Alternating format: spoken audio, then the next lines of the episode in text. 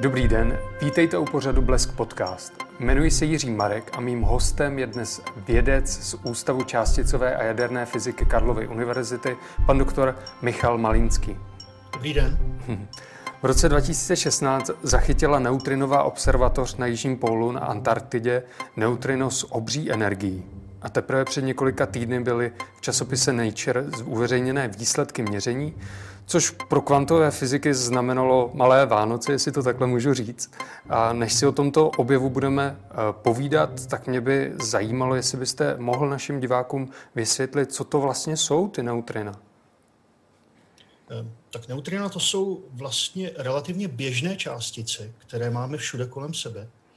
Akorát o nich prakticky nevíme, protože oni mají jednu velmi speciální vlastnost. Na rozdíl od ostatních běžných částic, jako jsou třeba elektrony nebo, nebo protony, které eh, tvoří společně s neutrony atomová jádra a atomy, tak tady ta neutrina eh, vlastně nemají žádný elektrický náboj a interagují se zbytkem světa jenom prostřednictvím takzvané slabé jaderné síly. A proto se, se dokážou velmi dobře ukrývat před eh, našimi snahami o jejich detekci. Ale jsou to velmi běžné částice. Dalo by se říct, že jsou to takový neutrální bratříčkové elektronů, podobně jako jsou neutrony neutrálními bratříčky nabitých protonů. Těch neutrin je dokonce tolik kolem nás, že tak, jak tady sedíme, tak vlastně každým čtverečním centimetrem eh, našeho těla každou sekundu projde několik desítek miliard těch neutrin. Jsou to neutrina, která ehm, se například rodí v jádru slunce nebo v centru slunce, ale my se vlastně, my jsme ponořeni dokonce v moři neutrin, které zbyly po velkém třesku vlastně od začátku eh, historie vesmíru. Hmm, mně přišlo zajímavé, že ty neutrina vznikají také z jádra Země, kde se dochází k těm jaderným eh, reakcím. Je to tak? Ano, to je, to je tak. Vlastně dalo by se říct, že vznikem neutrin jsou doprovázeny eh, veškeré procesy takzvané beta radioaktivity, to znamená eh, jisté formy, řekněme, radioaktivní přeměny, při které typicky dochází k tomu, že se z nějakého, řekněme, neutronu v jádře nějakého prvku narodí proton a aby se vyrovnal náboj, tak je potřeba, aby vzniknul elektron a kromě toho typicky vzniká e, neutrino. Ale e, řekněme, že neutrina, která vznikají v, v jádru zem, nebo v zemském jádru, ta zdaleka nejsou tak běžná jako ty ostatní typy, o kterých jsem mluvil. Je velmi běžné e, vlastně, nebo nejběžnějším typem u nás jsou solární neutrina, to znamená neutrina, která k nám přilétají z nítra slunce. Dalším velmi běžným typem jsou neutrina, která vznikají při interakci kosmického záření v zemské atmosféře. Ehm, dalším vydatným zdrojem neutrin jsou například jaderné reaktory, které ehm, postavil člověk. Takže my ehm, vlastně si neutrina dokážeme v tomhle smyslu vyrábět i sami. Říkáte vyrábět sami, jsme schopni ty neutrina vyrábět i v urychlovačích. Liší se třeba od těch eh, z jaderných elektráren a podobně? Eh, tak do jisté míry se liší, ale jedinou významnou charakteristikou, která je odlišná, eh, je jejich energie a potom takzvané, takzvaná vůně. Ale eh, to je takový jemný pojem, do kterého já bych se nerad pouštěl. Podstatným, podstatným rozdílem těch atmosférických například nebo urychlovačových neutrin a neutrin z jaderných reaktorů je hlavně jejich energie. Hmm, a o energii se určitě budeme ještě později bavit. A teďka se přesuneme k tomu eh, nálezu. Ta neutrinová observatoř byla modernizovaná v roce 2011. Můžete vysvětlit, jak to funguje, jak je konstruovaná ta neutrinovaná, neutrinová eh, laboratoř? Hmm. Jak už jsem řekl, k tomu, aby jste detekovali takové neutrino, tak to se vám nepodaří každý den, respektive ta pravděpodobnost detekce je velmi malá. A proto vy potřebujete velké, velký kus materiálu, do kterého byste jakoby ta neutrina zachytával. A optimálním eh, prostředím pro takové experimenty jsou buď to obrovské objemy vody, v případě eh, toho jižního polu je to samozřejmě obrovský objem ledu, který tam je kmání. A konkrétně ta observatoř, kterou vy máte na mysli, to znamená observatoř Ice Cube, což je vlastně ledová kostka, tak to je zařízení na jižním pólu, které se stává z mnoha, dalo by se říct, modulů, které se snaží registrovat světelné záblesky v ledu zhruba jeden kilometr pod povrchem. Těch modulů je několik tisíc, jsou navěšeny na takových, takových strunách. Ten signál z těch modulů je vyčítaný a zpracovávaný na povrchu a de facto tím, že my se koukáme na sekvenci těch signálů, které přicházejí z různých modulů, tak e, jsme schopni rekonstruovat to, jakým způsobem se ten světelný signál v tom ledu vlastně šíří. A na základě toho pak určit například energii částice, která to všechno způsobila. Hmm, já ještě našim divákům to trošku dovysvětlím těmi moduly, jak si to můžou představit. Představte si, že to je um, taková ploška, na které jsou opravdu takovéhle jako vlásky a na nich jsou drobné uh, baňky, řekněme, jak na vánočním stromku a vždycky, když přijde ten světelný paprsek, tak to takhle projde částí z nich a díky tomu máme ty výsledky. Popsal jsem to správně? Prakticky ano. Děkuji. Um, Teďka se přesuneme k tomu neutrinu z roku 2016, kdy někteří vědci mluví o tom, že to je jako vyhrát loterii, naměřit takto obří částici, eh, která musí dopadnout na to správné místo. Hm, je to tak? Eh, ano, do jisté míry to tak je. Eh, já bych jenom upřesnil tím pojem obří, který jste použil, tak máte patrně na mysli energii ty, ta neutrina, to jsou ve skutečnosti bodové částice. My do dneška nevíme, jestli mají vůbec nějakou prostorovou strukturu. Jsou to velmi malé objekty, ale to, co bylo naprosto pozoruhodné v té, na té události z roku 2016, byla enormní energie, kterou e, ta částice, to antineutrino, e, v tom ledu deponovalo. E, to bylo něco, co dřív vlastně nebylo pozorováno. Jedná se o energii, eh, kdybych měl použít eh, určité fyzikální jednotky, které jsou běžné v tomto prostředí, 6 petaelektronvoltů. Přičemž to je, to je energie, která je naprosto neslíchaná z hlediska, řekněme, běžných dějů v částicové fyzice, jako jsou třeba radioaktivní přeměny a podobně. Zdá se srovnat možná Eh, do jisté míry s energiemi, které se dají produkovat na největších urychlovačích na světě. Ale v tomto případě se jedná skutečně o jeden z rekordních, jednu z rekordních událostí eh, co do energie té částice. Já bych vás zase jenom doplnil. Vy jste mluvil o urychlovačích. Doufám, že vám neskáču do řeči.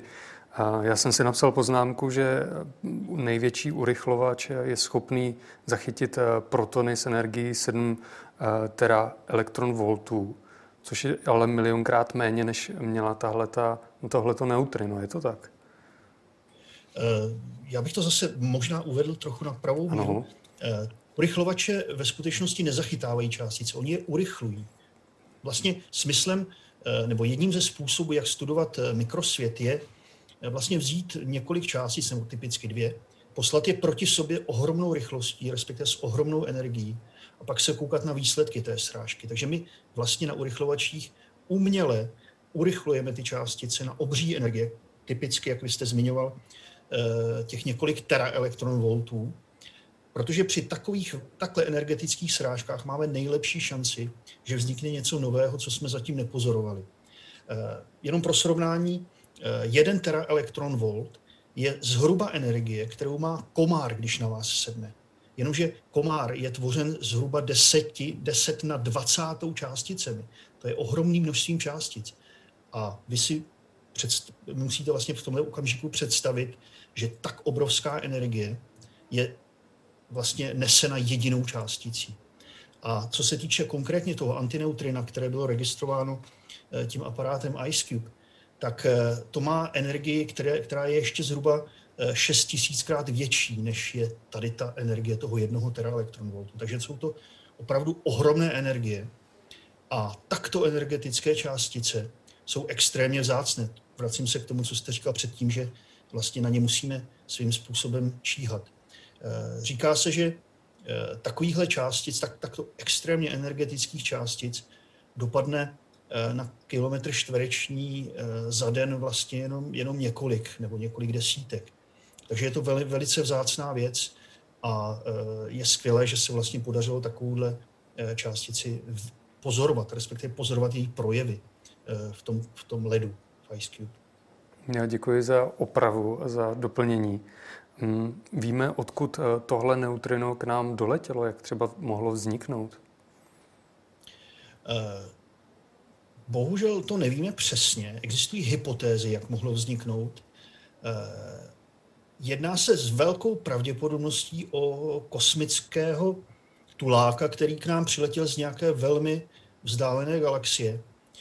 Pravděpodobně se zrodil v některém z aktivních galaktických jader při extrémně energetických procesech, které tato aktivní galaktická jádra umějí. A s největší pravděpodobností putoval eh, miliony let, eh, než se právě zachytil, eh, nebo než, než se interagovalo to neutrino nebo antineutrino v tom antarktickém ledu. Co se týče vlastního mechanismu urychlení těch, těch neutrin, respektive těch částic, které pak mohly vést ke zrodu takto energetického neutrina, tak se bohužel jenom dohadujeme. Prostě není jasné, kde, kde se vzalo. Eh, ten detektor Ice Cube eh, nám ale umožňuje do značné míry stanovit směr, nebo se s určitou přesností stanovit směr, z kterého to neutrino přišlo, ale eh, říct, že řekněme pochází přesně z tohoto a tohoto aktivního galaktického jádra, to, to, se, to se zatím nedá.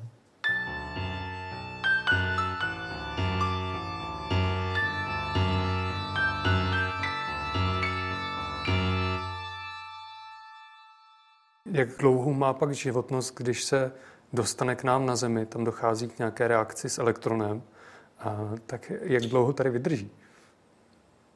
Eh, interakce neutrin s látkou, jak už jsem řekl, jsou extrémně zácné. Hmm. A tohleto konkrétní neutrino bylo svým způsobem handicapováno tím, že mělo extrémní energii, poněvadž čím neutrina mají vyšší energii, tím mají větší pravděpodobnost interakce s látkou. Eh, například solární neutrina, to znamená ta neutrina, která vyrábí slunce, která mají energie o mnoho, mnoho řádů nižší, než bylo tohleto extrémní neutrino v Antarktidě, tak ty jsou tak extrémně nereaktivní, že i kdybyste jim postavili do cesty eh, blok eh, olova, který by měl tloušťku několik světelných roků, tak ta neutrina tím projdou prakticky bez ztráty. Takže v tomto případě my jsme měli extrémní štěstí vlastně, že k nějaké interakci vůbec došlo. A e, naprostá většina neutrin, která přiletí z vesmíru, tak projdou zemí, jako kdyby vůbec e, žádnou neviděli. Hmm.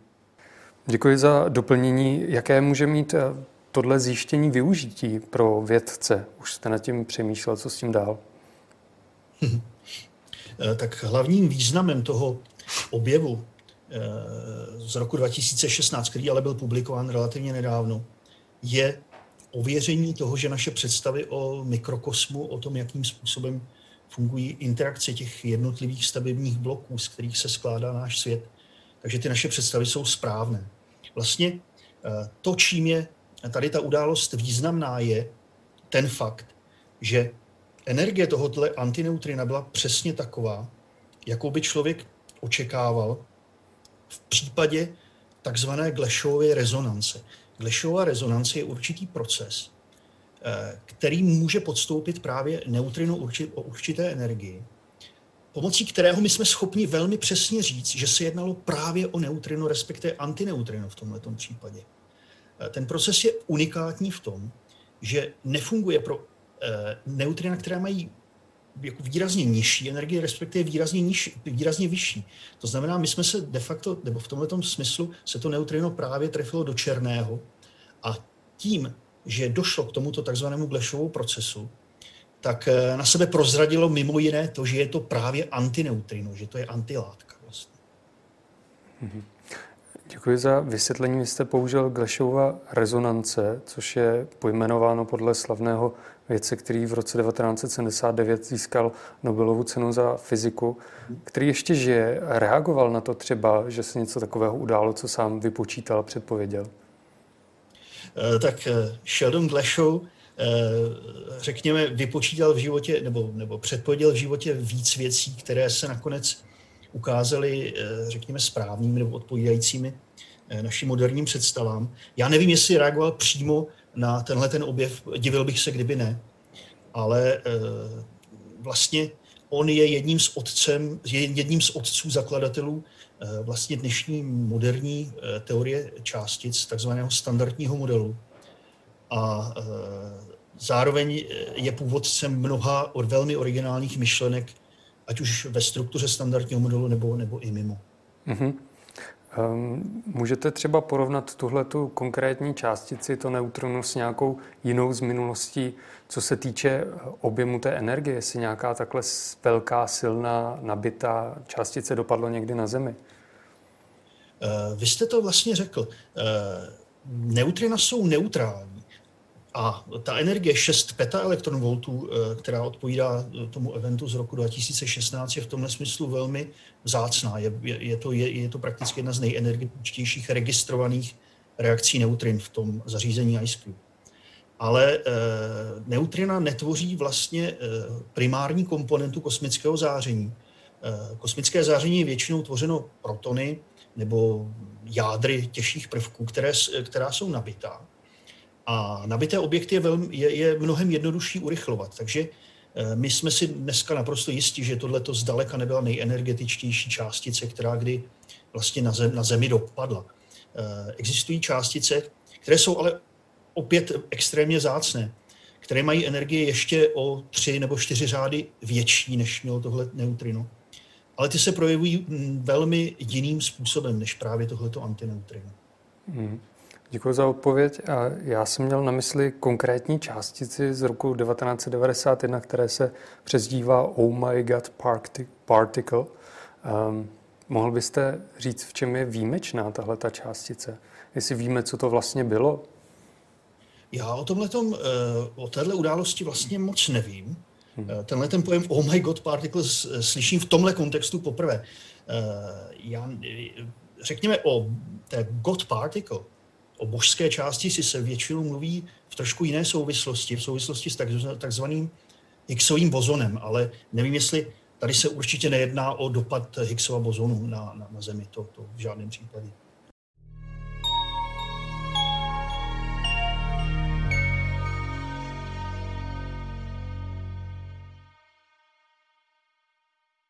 Eh, taky bych se zeptal na další fenomény kvantové fyziky. Ehm, lidé si často pletou antihmotu a antičástice. Můžete vysvětlit, jaký je v tom rozdíl? No, on v tom ve skutečnosti zase tak velký rozdíl není. Eh, antihmota je vlastně, by se dalo říct, souborem antičástic. Stejně jako běžná hmota je souborem, eh, řekněme, běžných částic. Hmota je tvořena Eh, atomy. Atomy jsou tvořeny atomovými jádry, elektrony v atomových obalech. Jádra jsou dále tvořena pak třeba protony a neutrony. A v tomhle smyslu je hmota vlastně souborem částic, kterým říkáme částice hmoty.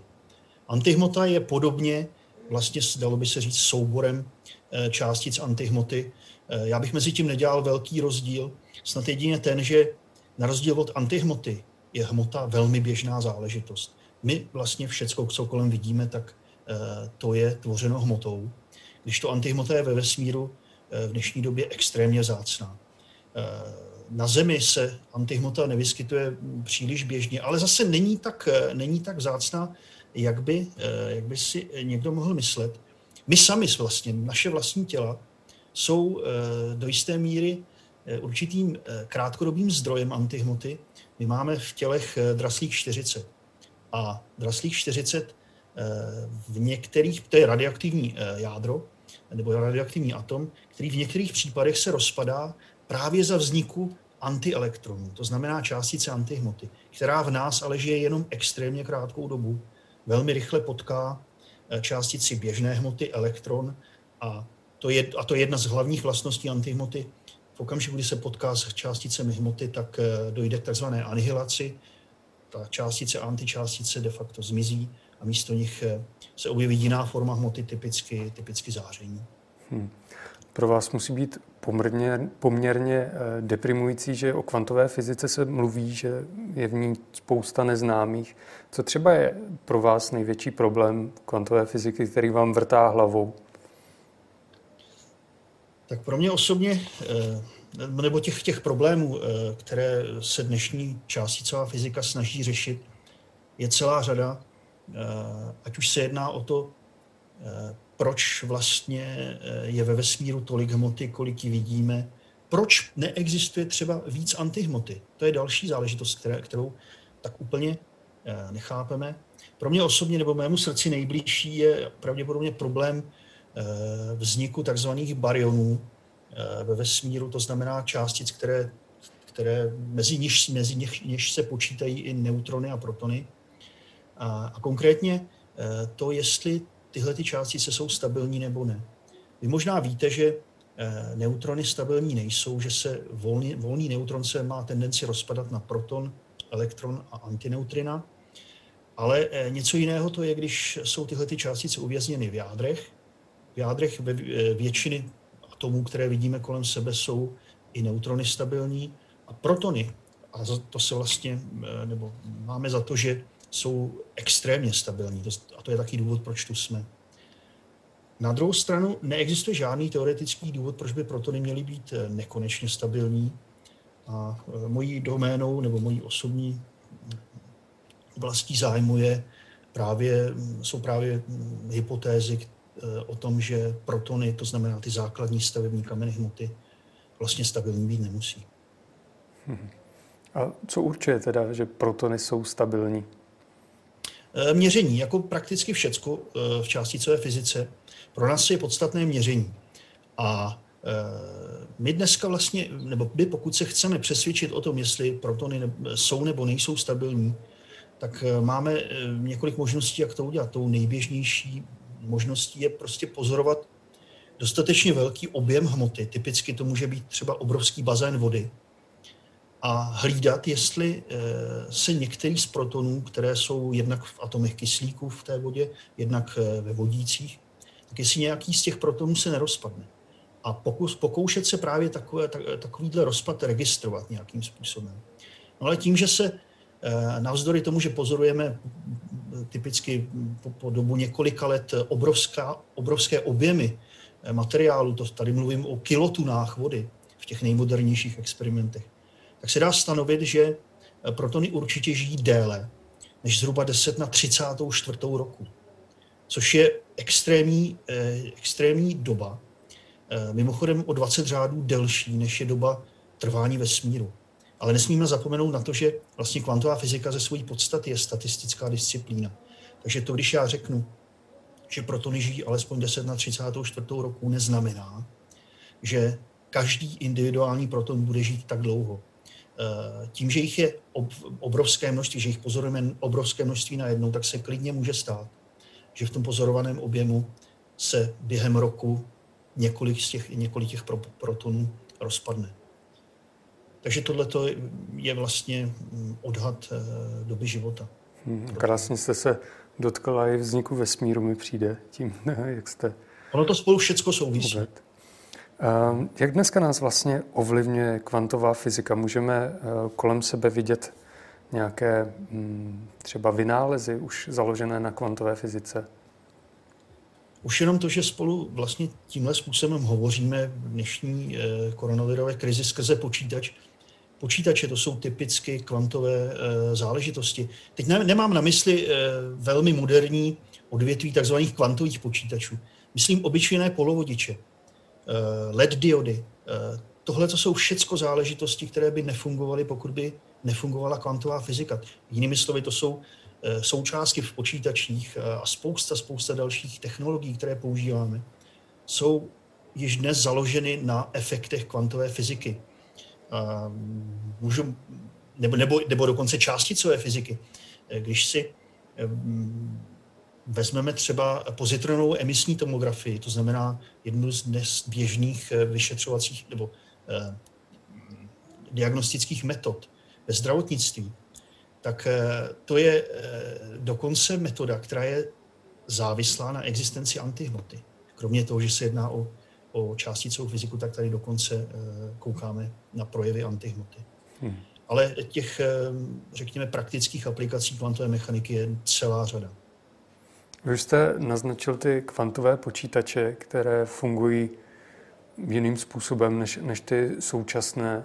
Mm, dochází tam k daleko rychlejšímu přenosu informací díky právě um, tomu, že, že pracují na nižší částicové úrovni. Uh, dokáže, napadá vás ještě třeba nějaké další objevy, které nás v budoucnu čekají díky kvantové fyzice? Eh, je velmi těžké předpovídat cokoliv, nejvíc pak budoucnost, jak, jak praví klasik. Eh, já samozřejmě, kdybych věděl, jakých objevů se dočkáme, tak eh, teď pravděpodobně na nich pracuji. Ale myslím si, že kvantové počítače, tak jak vy jste je uvedl, to znamená jako stroje, které zpracovávají určité typy úloh eh, mnohem efektivněji než, než ty klasické, řekněme sekvenční počítače, tak jak eh, my je dneska známe. Tak to je jedna, eh, jedna z jasných větví budoucího vývoje v kvantové fyzice. Na druhou stranu, kvantová fyzika a řekněme rozvoj spojený s kvantovou fyzikou, to není jenom ta věda, to není jenom základní výzkum. Vlastně kvantová potažmo částicová fyzika přispěla zpět světu už eh, vlastně do dnešní doby spoustu dalších objevů, které, eh, o kterých vlastně nikdo, nikdo neměl ani tušení, než, než se na to přišlo. A eh, dokonce i technologie, jako je, jako je internet, jako je, jako je World Wide Web, tak to jsou technologie, které vznikly nějakým způsobem v souvislosti s výzkumem v kvantové fyzice nebo v částicové fyzice a těch, eh, těch vlastně možností dalšího rozvoje je celá řada. Hmm. Děkuji za odpovědi. To byl pan doktor Michal Malínský z Ústavu částicové a jaderné fyziky Karlovy univerzity. Děkuji za pozvání. A vám děkuji, že jste sledovali náš podcast a těším se zase příště.